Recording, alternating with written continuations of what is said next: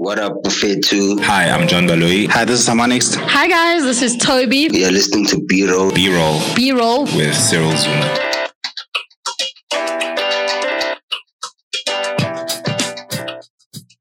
Welcome to B Roll Conversations. My name is Cyril Zuma. This is a first part of unscripted chats. I've been trying to have these chats for quite some time actually. Deciding between Twitter Spaces and podcasts has been quite a difficult choice for me to make, but I finally decided that I'm actually going to stick to podcasts. And some of the reasons is basically podcasts is just much easier for me to talk and express myself on the go. And I don't have to wait and, and possibly have somebody to chat to or an audience to chat to. I can actually chat to myself about topics that I want to chat to. So on today's episode, I want to chat about turnaround times, client turnaround times. What are your guys' turnaround times for your clients? I am speaking to creatives in the industry. I am a photographer and I hear that turnaround time is around about two to three days. I am quoting DZ Waffles here. Check him out on Twitter. And I'm calling him out just so the conversation can carry on even more.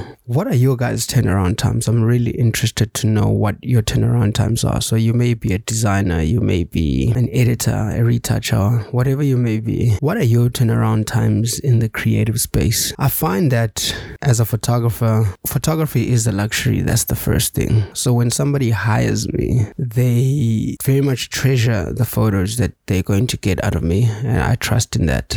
More than that, I think, you know, the, the rise of s- smartphones has really changed the game quite a lot. So clients no longer need us to be there. You know, smartphones can take amazing photos. They will hire you for the convenience of not having to take the photos themselves. Yes. So what are your guys' turnaround times when clients and smartphones are so advanced that people can take a photo right now, edit it right now, and post it right now? That's all within five minutes, all on their smartphone. And it can still be an amazing photo. So what's your turnaround time as a photographer in such a time, knowing very well that your clients need photos as soon as possible? I will tell you my turnaround time and it's taken me quite some time to get to this turnaround time so when i started out in the industry eh, you know eh, probably about five seven years ago i didn't have an assistant. I was new. I did everything myself. So i did mood boards. I went to go fetch equipment. I did the photo shoot. At the photo shoot i was the one removing hair from the client fixing clothing fixing this posing the client. And then it also gets to me editing the photos and delivering the photos. By the time that's all done for me to return to a client whether it's two days later or you know five days later i am tired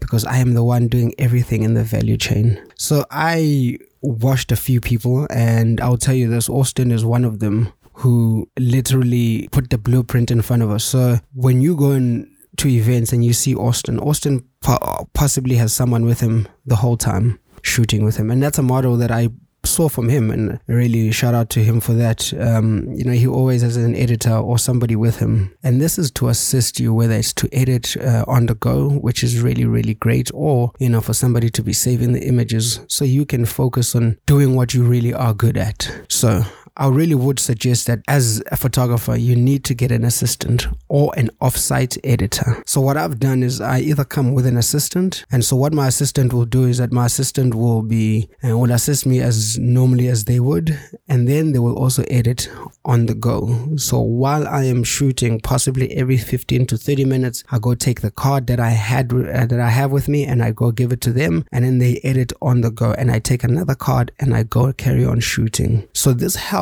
because the minute I need to move on to another gig, there is not that many photos to edit uh, later on. So my editor is editing on the go as we are going. I am taking photos on the other side. I bring it back to him. We dump. By the time we leave the event, we have already edited all the photos and sent to client. Number one, that really, really, really is impressive and professional. And I suggest that, you know, something that you can adopt.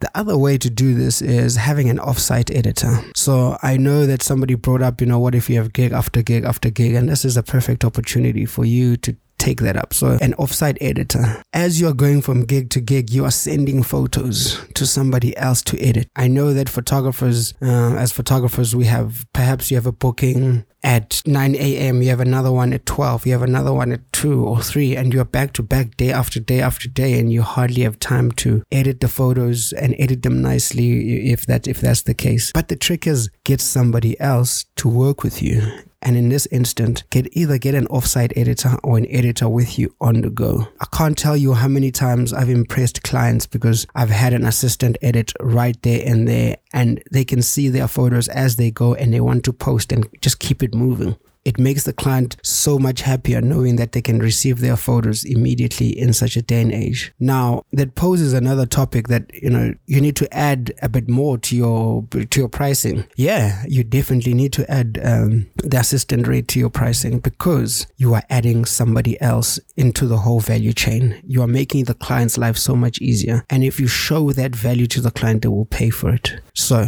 get an assistant and my turnaround times now are around 24 hours, especially for events. That's what I'm specifically talking to. So when you get to weddings, that's a whole different story. When you get to portraits, that's a whole different story. Or commercial shoots, that's a whole different story. So yeah, for event photography or photography, that's, you know, pretty much quick birthdays, dinners, launches, you want to have photos on the go. So hire somebody else and when you so when you get home, you can spend time with your girlfriend, your mom, your dad, your sister, whoever, and you can have the quality time with them while the work is done or somebody else does the work. I feel like when I started out, I wanted to do everything myself. And that sort of crippled me in the back end because I was slower in everything I was doing. So, secret what I learned, and this is just something that I'm sharing, and I think this is a great start for these unscripted chats. Get an assistant uh, or an offsite editor who edits on the go so that your turnaround time improves. I think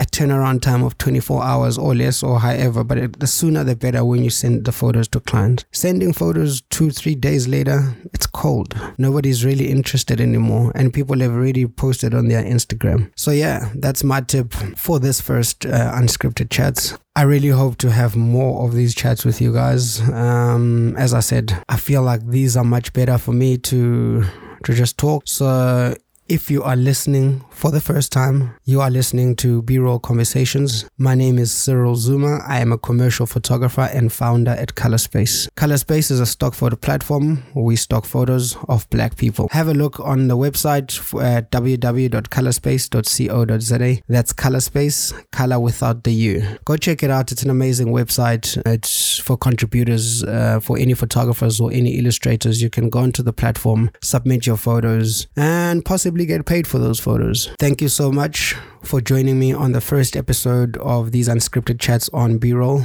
I will see you guys on the other side. No, wait. You actually cannot see me. We're on a podcast. We're on a podcast, Cyril. We are live, Cyril.